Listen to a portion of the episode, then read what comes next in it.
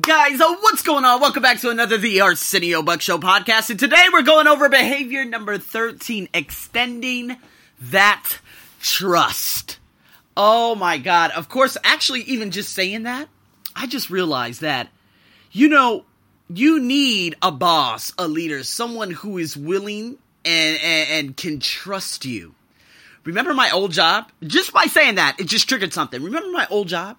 One guy gave me, okay, this guy from New Zealand, he's a head, he was the head teacher at the time. He would give me classes, classes, classes. Can you do this? Okay, I trust you. Can you do this? Okay, I trust you. However, when there was a switch, they ended up bringing a guy in that already had preconceived notions of each and every individual. So instead of extending trust, he ended up building the counterfeit of extending trust, which I'm going to get into very, very shortly. But it's really interesting because now I'm sitting here and realizing, like, wow, he took away all the trust, even though I had a proven track record, just because of what I said about him coming here for all the wrong reasons. It's amazing how that works, huh? Guys, the principle of extending trust means empowering. You need to be able to empower the people who you are around.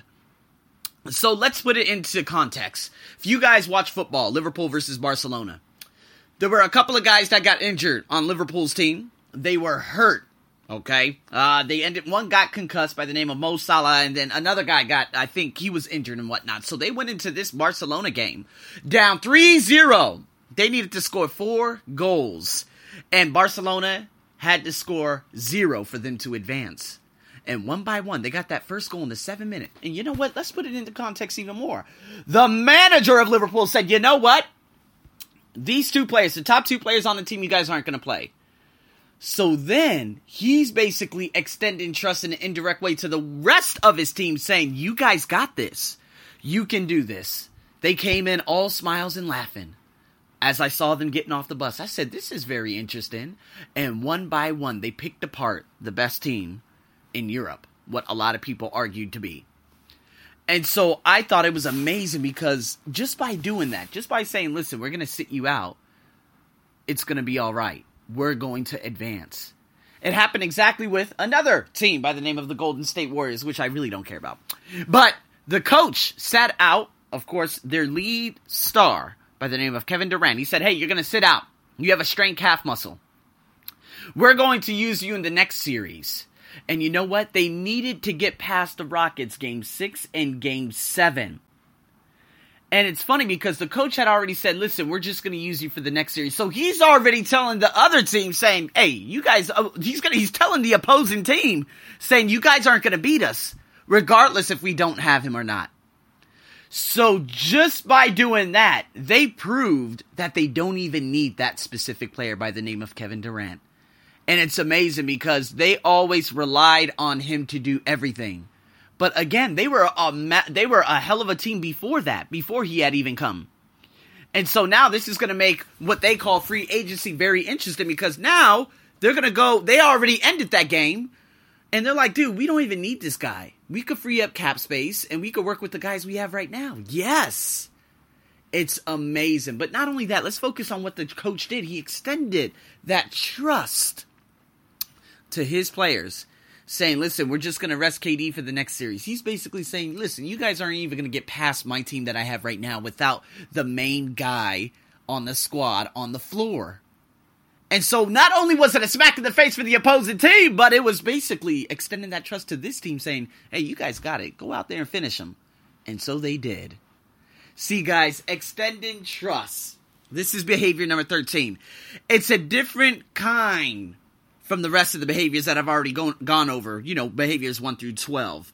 It's about shifting trust as a noun to a verb. See, while the other behaviors help you become a more trusted person, a manager, whatever you want to call it, a, a brother, a sister, a coworker, this one right here, this behavior will help you become a more trusting leader. See, not only does it build trust, like I've already mentioned, but it leverages it, right? So when you trust people, trust people, other people tend to trust you in return. And additionally, and ironically, extended trust is one of the best ways to create trust when it's not there. So, did Liverpool players hang their head going into that match with Barcelona? No. did the Golden State Warriors hang their match going into, uh, well, hang their heads going into the game against the Houston Rockets, knowing that their lead scorer was not on the team? Nope. They knew that they already had the game in a box. Pretty amazing, huh? See, I'm telling you, it's all about the empowerment. But let's look, let's focus on the opposite of it. It's called withholding that trust, which creates an enormous cost everywhere, especially in organizations and jobs. See, that specific head teacher, he withheld the trust that he did not have to begin with. But I've already had that proven track record. Didn't matter. It's whatever he believed and whatever he saw. And so he withheld that trust rather than extending it and saying, hey, yeah, I know you got it. You already have a proven track record. You've had this. You've had that. Nope. He withheld it. And you know what the op- and you know what the counterfeit of this is? Well, let's just be honest. I mean, it's it's basically doing the exact opposite. And this is how organizations and so many things just completely fall apart. And so let's look at it this way. If you think about it, why is it that such a low percentage of employees trust their senior lead, uh, senior leaders? Why is it? Why is it? Just, just ask yourself that. Why? Because there are undoubtedly many reasons. But you know what? It all comes down to this: reciprocation. The senior leaders are actually, they're, they're complicit in helping to produce their employees' distrust. So it becomes a vicious downward cycle. So people tend not to trust them, and they tend not to trust people. And this is how everything begins to fall apart, like I said. And so look at it this way. What happened with, uh, uh, what what is it? Uh, Boeing. Boeing, right? The seven eighty-seven MAX, or seven, whatever you call that plane. It went down twice within the matter of probably five months. What happened? Every airline rejected it. Now, when people start dying from airline crashes, hey, shit gets real serious, right? And so people, and of course Emirates and some of the best airlines in the world. I'm talking about the best airlines on this side of the planet. America has no good airlines. Yes, okay, they get you from one place to another. That's all they do, okay? They're way behind, and they're, they're probably about twenty years behind the rest of the world in a lot of different categories. But let's just focus on airlines right now. Singapore Airlines, Qantas, Emirates, uh, Japan Airlines, A N A, they literally said, hey, we're done with these seven eighty-sevens. We're done. And Boeing's like, oh shit, so their stock fell.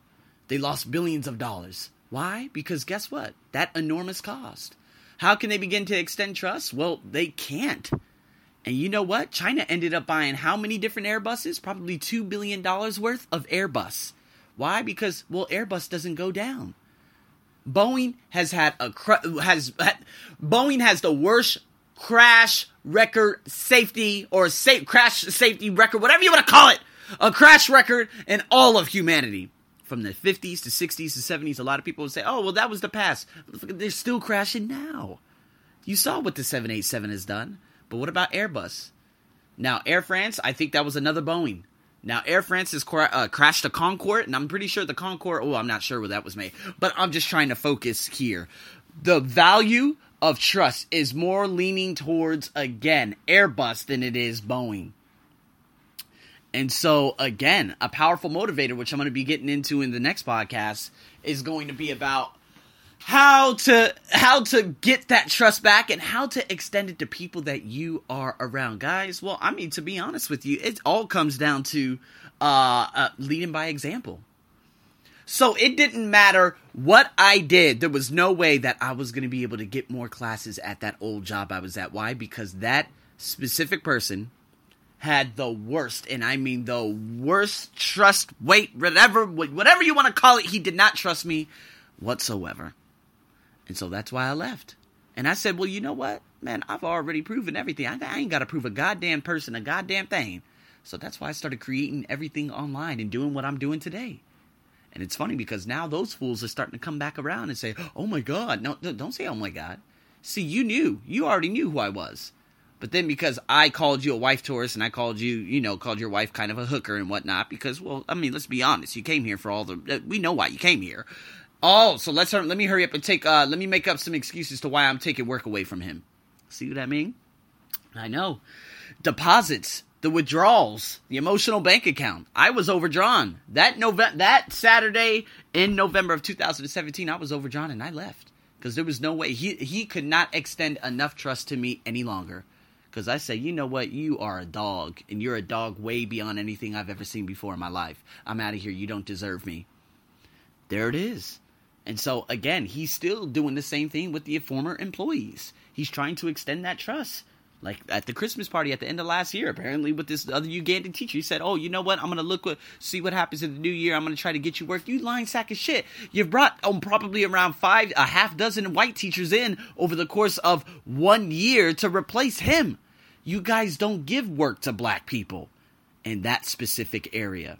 And this is why I left, and this is why I do believe that a lot of you guys, if you're being racially discrimin- uh, discriminated against or marginalized in any way, shape, or form, you gotta leave. You know what exactly what you are because the internet does not care. Extended trust as a leader. It's kind of like a leader. What is a leader? We don't really have leaders anymore in the world, right? I mean, if you look at – let's not even mention America. But if you look at other countries, who are like legitimate leaders? Tell me a legitimate leader in the world now. There's none. I I, I can't I, – I don't I don't know one.